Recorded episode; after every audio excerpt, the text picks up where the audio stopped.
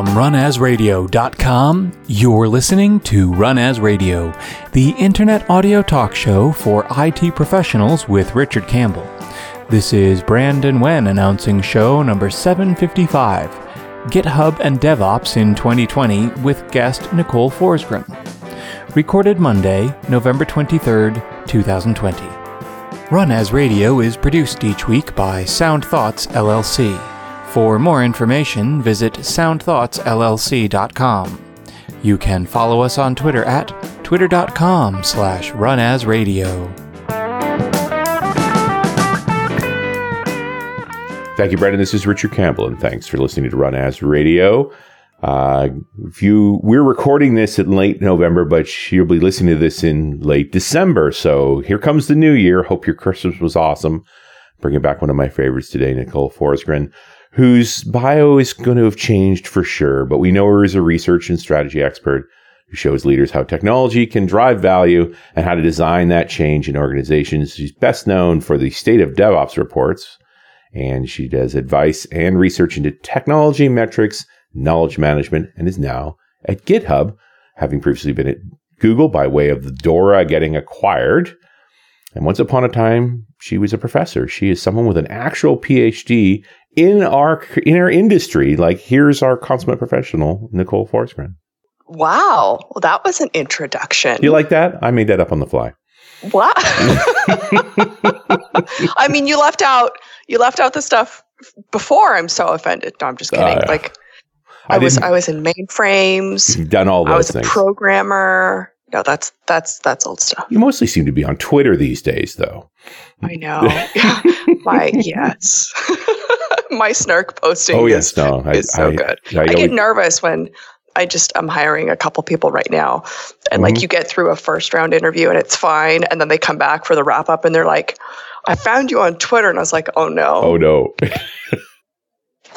yeah, I've had. I have a, to go check and say, "What did I just tweet? This is this is bad." I had a, a fellow that I I've been asked to do some hiring for a company in in the technology space, actually in IT, and the person that we were we were considering hiring had googled me saw deep how deep my ties were microsoft and, and literally opened the interview railing against at me about data just wants to be free. And of course this is in the bad old days right? In the in the early 2000s and you know literally ranted for for 5 minutes at me and then realized that he's ranting at his interviewer and and when he well, that's fun. Yeah, when he wound down, I looked at him and go, "So you done?" He goes, uh, "Yeah." Figuring he wasn't going to get the job, and he, by the way, he did get the job. And I, what I said to him was, he was like 23, right, just a kid. I was like, "Listen, I'm going to wait till you're 35, married, mortgage, two kids. You'll kick your own ass." right, right. Seriously. and then we talked about the work. Hey, I've got to read this comment uh, we got from your show we did back in 2019, early 2019, you know, back in the world uh, about the state of DevOps. So this was just after you'd gone to Google.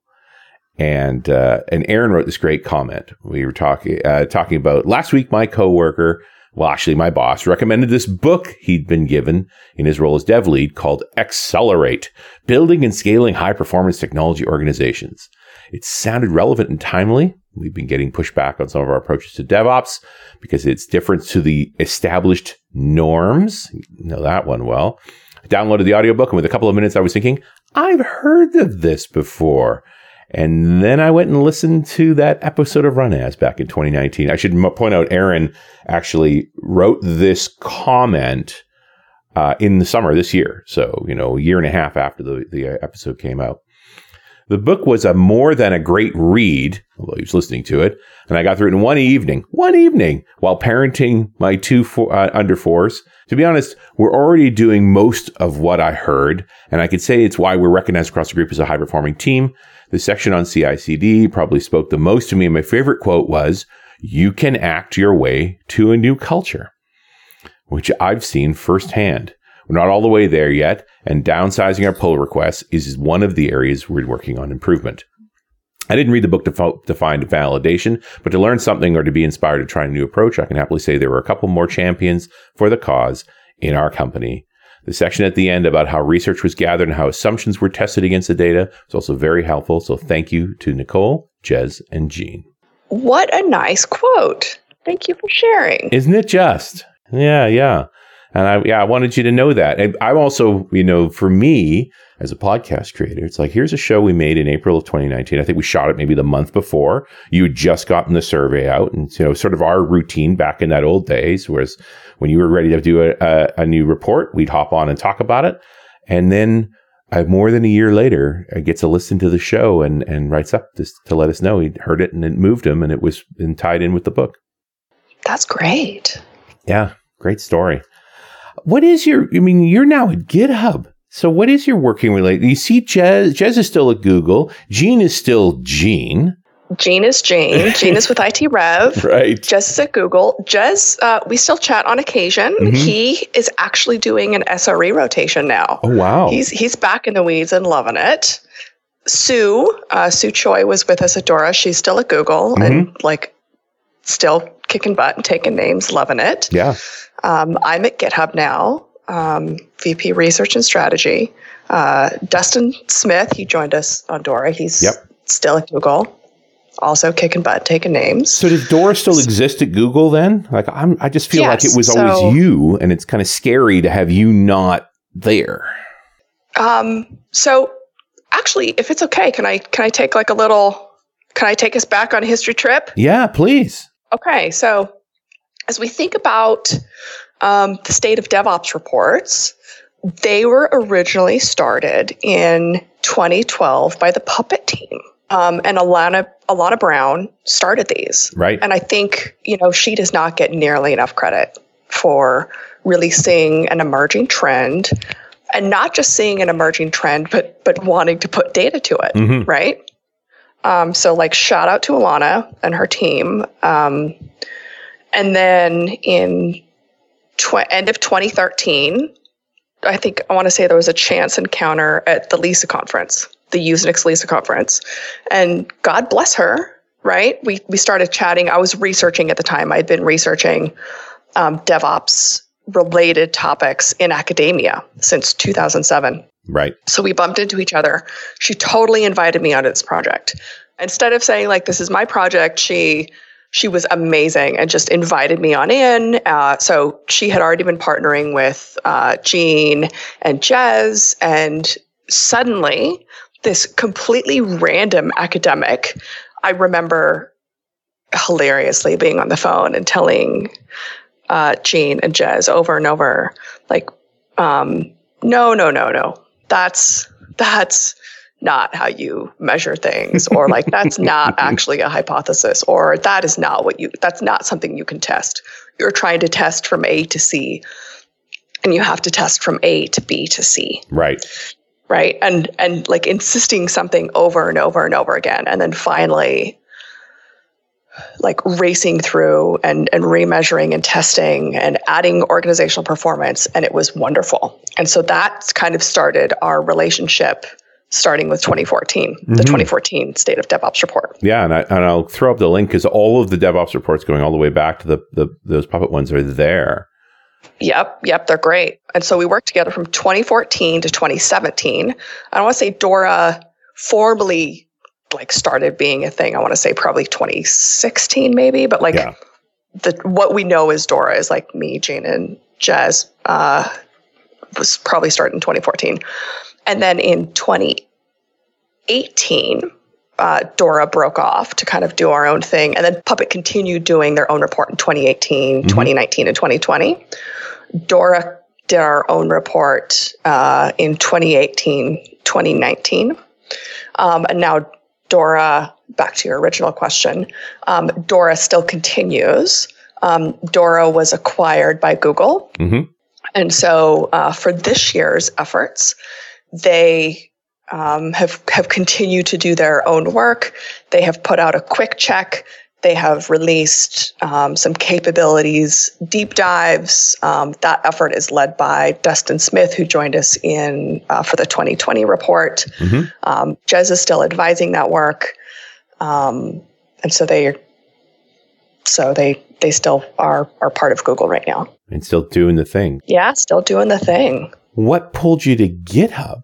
Um, honestly, as I as I look back through the last oh my gosh, as I I'm going to say this, for over a decade of of experience and work, it Mhm. was it was just a new related opportunity that was just too compelling, Oh, right, yeah. and too interesting. As I look back at at my early academic career, I started my PhD in 04 um, and finished it in in 07, 08. and I was looking at the types of things that made um, actually IT operations folks. Back then, we called them sysadmins, Right. right? Um, effective and productive and happy at the individual and team level primarily. And then for my postdoc, it was at the individual team and organizational level, which is interesting because now we're like, oh, wait, that's kind of DevOps, right? Mhm. Um, and it was the types of things that like made us want to use systems. So it was back then it was information characteristics, system characteristics, and people are like, what? It's like, what makes your tools useful? Right. What do we want to put on a screen? How do I want to use a tool and then tell other people that this tool is helpful and useful, right? Is it that like it relays information back to me? Is it that it's super easy to use? Like why why h- how do I make tools and technologies super useful and helpful to me so that I can have better uh, so that they so that I have better outcomes Yeah. basically right Yeah. um, and then I realized that that I kind of needed to have a slightly different approach and really roll it up at the team level because software was really kind of a team sport, and so that's how I kind of transitioned into this more DevOps type of work.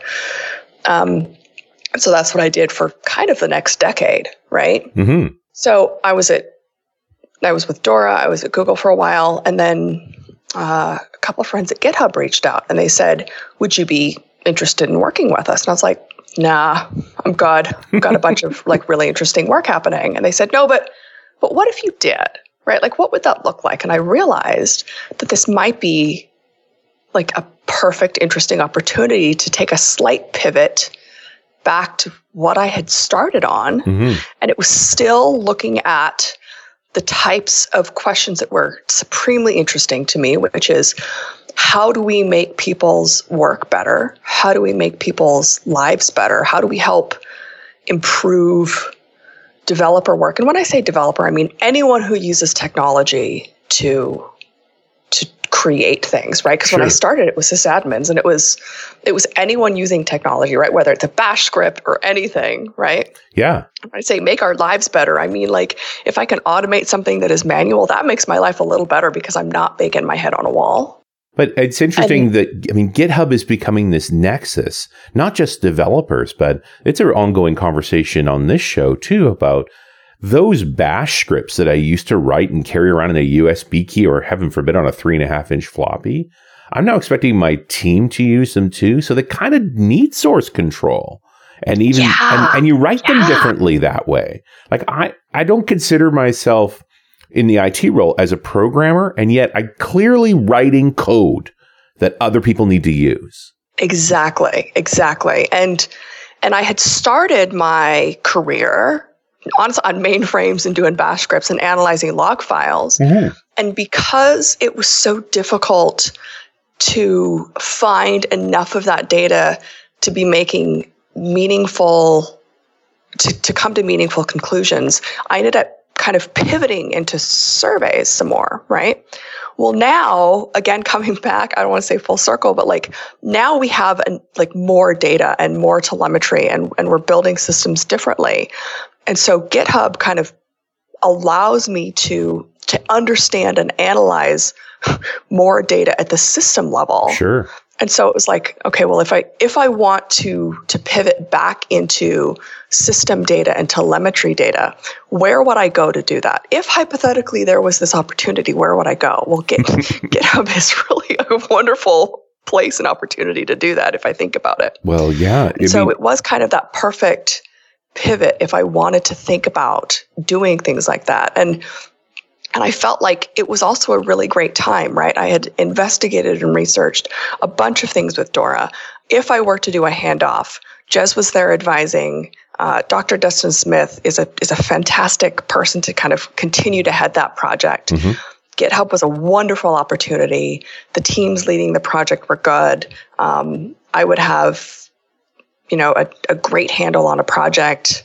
So I, I kind of just took the leap. It's, it's one of those things where like once you get an opportunity, like how, how do you say no? Yeah, no kidding. And it, I've always known you as this data driven person. This is a tremendous piece of data. Yeah, I'm just, I'm swimming in it. I'm all pruny. but just so much to explore. Like eh, eh, you know, you've you've hit a mother load that I think we could really use your ability to extract understanding from it too. Like it's it's it's almost overwhelming. And and I have to say, I've also been like really, really grateful to the to to some of the leadership team because it's been the combination of having this incredible, incredible data set that you can explore and the leadership team who's empowered me to say, okay, if you wanted to do this, what would that look like? Right? Because it hasn't just been access to the data. It's been, to be frank, you know, having a position that empowers you to say, okay, now that you are VP of research and strategy, what do you want to do with this? What does a new research program look like? Mm-hmm. And so, you know, if you look at this new Octoverse report, it is in a slightly different direction that people who have historically been familiar with the Octoverse report, in, in some ways they'll be familiar with it, right? We still have a site that kind of walks you through statistics mm-hmm. and charts. And if you just scan the site, pieces of it will look familiar. So it's not totally different, but it also includes three deep dives. So you can read a detailed report if you really want to dive into the data. And to their credit, a couple people, you know, a handful of people at GitHub were probably nervous and being like, what is she doing? This is totally different. but but when you have this data, you have this opportunity. And I felt like we had this opportunity and now almost responsibility to share it back with our community. Absolutely. Right? Because that's that's what I want to do. Yeah, for sure. Nicole, I'm going to interrupt for one moment for this very important message. This episode of Run As Radio is brought to you by the Humanitarian Toolbox. Humanitarian Toolbox builds open source software for disaster relief organizations. One of the leading projects called Two Weeks Ready helps individuals, families, and communities prepare for disasters using smartphones. HTBox builds and operates this and other applications on behalf of a variety of disaster response organizations, and they need your help. Go to htbox.org for more information or to make a tax deductible donation. HTBox is a 501c3 U.S. registered charity. Your donations help support the creation of this life saving software. Thanks. And we're back. It's Run As Radio. I'm Richard Campbell. That's Nicole Forsgren. And we're now at the point of talking about the state of the Octoverse because this was, I mean, I think back about those pub, originally puppet reports, the state of DevOps. You were kind of involved in that all the way along. But the state of the Octoverse report has gone on for years and now you're going to have an impact on it. And I, it almost feels like, oh yeah, you're the you're the deep data analyzer. I can't wait to see what you find because the state of the Octoverse has always been a great sort of you know this is where we learned about Microsoft getting seriously involved in GitHub and just this incredible growth in enterprise class development in GitHub. It's not you know not just for the the the small open source projects anymore. It was a huge diversity of software. What are your three, these three reports you talk about? What are the three deep dives? Right. So we've got a few. Um, and before I really kind of dive into what those reports are, I really need to give a shout out to our data scientists because as, as we've mentioned, right, um, there is so much data here, right? we have an incredible amount of data. And so I really relied on and leaned on our amazing data science team to kind of help guide us through um, what this analysis would be. We partnered pretty closely on, um, and I kind of led what the research questions would be, and then let our data science team kind of guide what the analysis would look like. And so, shout out to uh, Derek Jedamski, who who kind of led the analysis, Greg Ceccarelli, Scott Kelly, Clair Sullivan, and then also um, some of our security researchers who uh, partnered very closely with them on. So now we know there's a security report, uh, Baker, uh, Boss, uh, a bunch of the security team. So there is a security deep dive, which kind of looks at um, some of the work that we have happening um, in security in terms of like surface area, um, what we see in terms of reliance on open source software, security vulnerabilities, life cycle of a security uh, vulnerability. Hmm. I that one is dope. I know yeah. we're going to talk about that one later. No kidding. Um, we also take a look at things like um, productivity, or you know, productivity broadly defined, right? Let's say in terms of like activity. What did we see in terms of activity patterns broadly over the last year? How did people act and interact on the platform? Which is particularly interesting given the last 12 months that we've had right? Yeah, no what kidding. Do we see it, it, the, the fact that you could look at that that view and say, what did people do? Like, I, I got to think that initial scramble in the spring, the northern hemisphere springtime, like that March, April, May, probably was a was you know folks figuring out how to work from home. That's not the most productive time. The question is, did they recover? I mean, now the story arc we've done in the in this pandemic series on run as has been exactly that that there was a scramble then we got to work and it's like are we doing the right things? How do you measure that? And then seeing really I, I think certain levels of burnout like we almost work too hard. And whether those were the right things to do are we making enough difference and how do we take care of ourselves you know? When all your meetings are online you can make them 100% back to back. You just burn yourself out. It's really interesting. And you know i also took a a lot of responsibility to kind of doing this analysis and writing the report. Mm-hmm. Because if you're not careful about reading nuance into it and looking at other research, other qualitative research that's also coming out, you could read the data and just say, oh, people are super productive, or oh, these are the things that are happening, everything's fine. Right. Because, you know, we've seen other reports come out saying, oh, for example, meeting minutes are up, people are more productive, everything's fine in the world. When it's like, no, people are burning out. Yeah. This is a pandemic. Things are hard.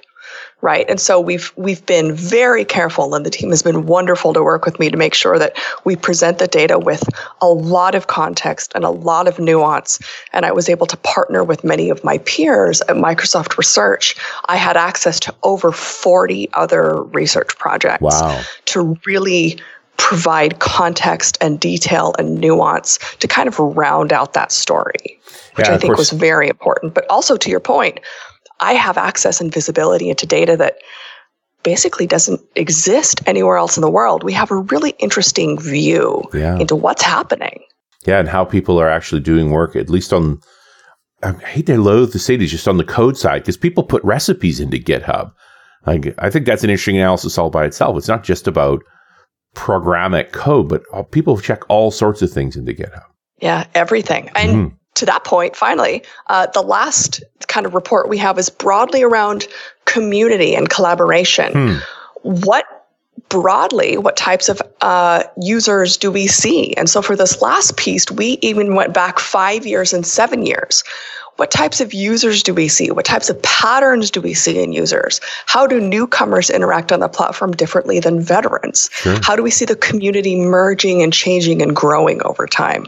How do we see differences in file types, right? Do we mm-hmm. see people using the the platform differently in terms of code versus non-code? Right. Yeah. Yeah. Well, certainly the the data professional is spending more time there and a new array of tools that are available there. And in the end, it's still code that needs to be cared for, certainly versioned, like we have all those capabilities. Yep, uh, yep, exactly. Uh, so it was really interesting. And I think it offers kind of insights and ideas and and kind of shares with people the opportunities that are available on GitHub and and every report has a section. So if you if you don't want to read if you don't have time to read mm-hmm. you can check out the first couple of pages for the executive summary the key findings and some suggestions that anyone can do to take action for what does this mean for you? Right what what can you do? Because i also know that like we have limited time especially now. So so what does this mean for you and your teams whether you're an open source you're a contributor and a maintainer or you're an enterprise? Because some of these patterns will apply across contexts mm-hmm. right? Are you an enterprise? Are you in small to medium business?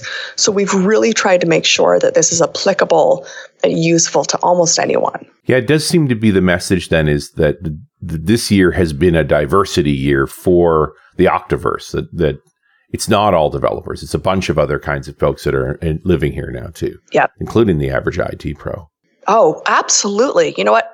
Especially the IT pro, right? Mm-hmm. I I think I mentioned I I started my career programming systems, but also running my own systems, and my research career started studying sysadmins, right? Mm-hmm. And so remembering and understanding that, you know, of all the code that gets created, so much of it really is IT pros running our own systems. Mm-hmm. Yeah. And yep. building automations and creating the workflows for these different things. So yeah, it makes a, a lot of sense that we would see that there. We don't, you know, I don't, I don't know that GitHub is top of mind for the average IT pro, but it's interesting to see from your view of the data that, that they're there and they can, they can help us. Absolutely. Yeah, awesome stuff. Uh, just quickly over top of the security side, how does the workflow through GitHub impact security? Is it just like we fix things faster when we have automation through code deployments? So we've got some really interesting things that come out here. Mm-hmm.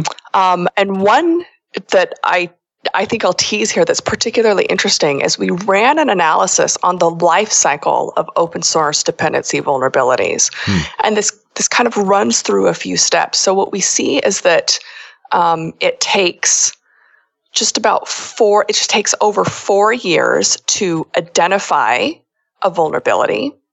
It takes about four and a half weeks for the community to identify and release a fix after a vulnerability has been identified. That's not bad. It takes about 10 weeks to alert the community on the availability of a security update.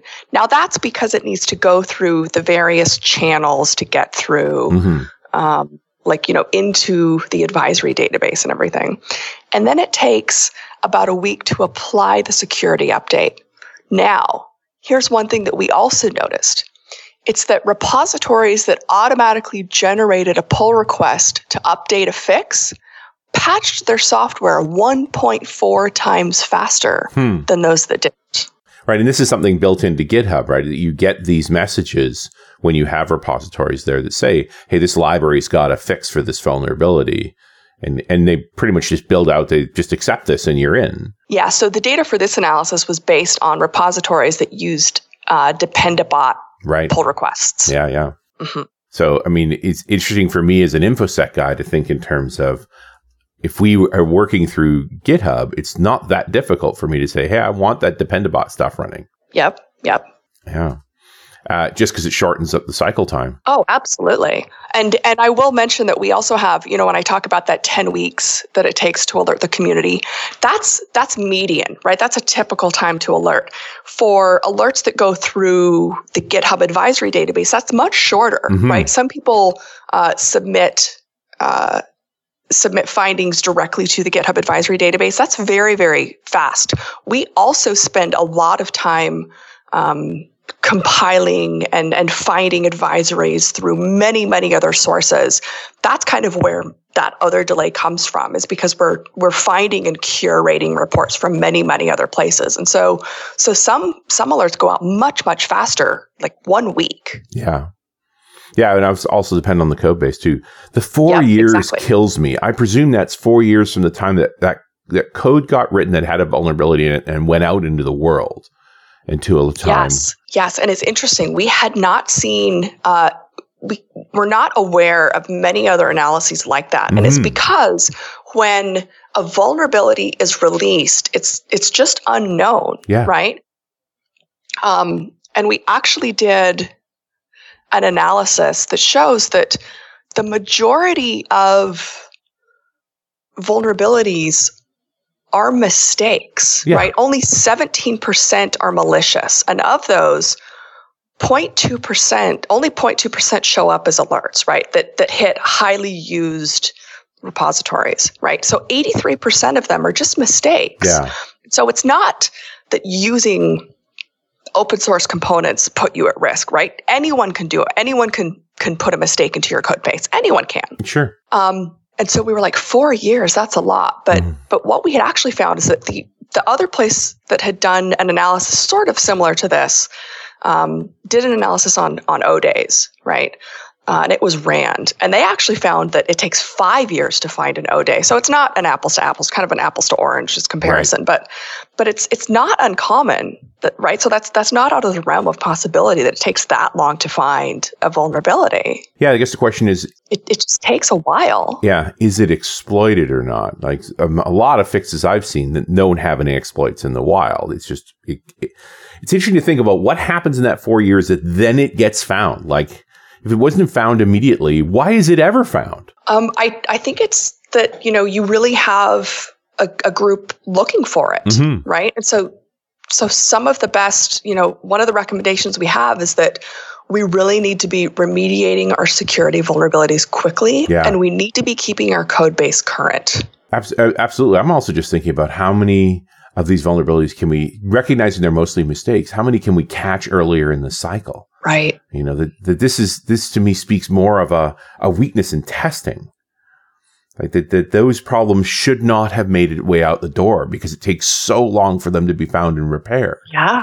Yeah. You know, I think we've fallen into a culture for better or worse because of almost free deployment or, you know, SaaS operating models and so forth. We kind of just put the app up and let people use it and fix it later and and these are the kind of signs that say to me, "Hey, you know, there's a price that we pay for that." And one of them is that the that there's these vulnerabilities that propagate because we are rushing and because we're less worried about you know, fixing after the fact because the cost of fixes are relatively low. You know, back when we had to burn DVDs and ship them, you you were much keener to make sure that DVD was as correct as it could be. Now that everything's simply downloaded and you can push a fix easily in minutes, and in fact, with the numbers you've just described, the cycle time is still pretty short from detection to repair to made available to those who need it. But no, no, recognize the detection time is so long. Like it just speaks to me of we got to do better testing before we put it in the field. Yeah, testing is very important for sure. Mm. Yeah. Oh, this is exciting. And I realize we've just skimmed the surface of three reports here. Yeah, yeah. There's so much there. Yeah, no kidding. Like there's a ton more to dig into here. So obviously the answer is more shows. well, it sounds like you're having a good time, and this is your first take at the at the GitHub data. Like I can't see wait to see what you find next. Oh, there's so much there. There's so much there. Yeah, no, huge possibilities uh, Nicole, congratulations! Like, what a great, fun place to be, and uh, in and clearly in your element, studying a tremendous data set to see if we can understand how IT and Dev can do more. Thank you. Just going to keep doing more of the same. What's next for you? Places folks should be looking. Um, yep, more of the same. Early next year, I've got a paper coming out on how to think about productivity. Mm-hmm. Um, a few facets of it, which I know a few people are cringing, but I assure you, it's it's actually something that will help us out. So keep keep an eye open I, for that. I no no doubt at all. Yeah, for sure. Uh, Nicole Forsgren, so great to talk to you again. Thanks for coming back on the show.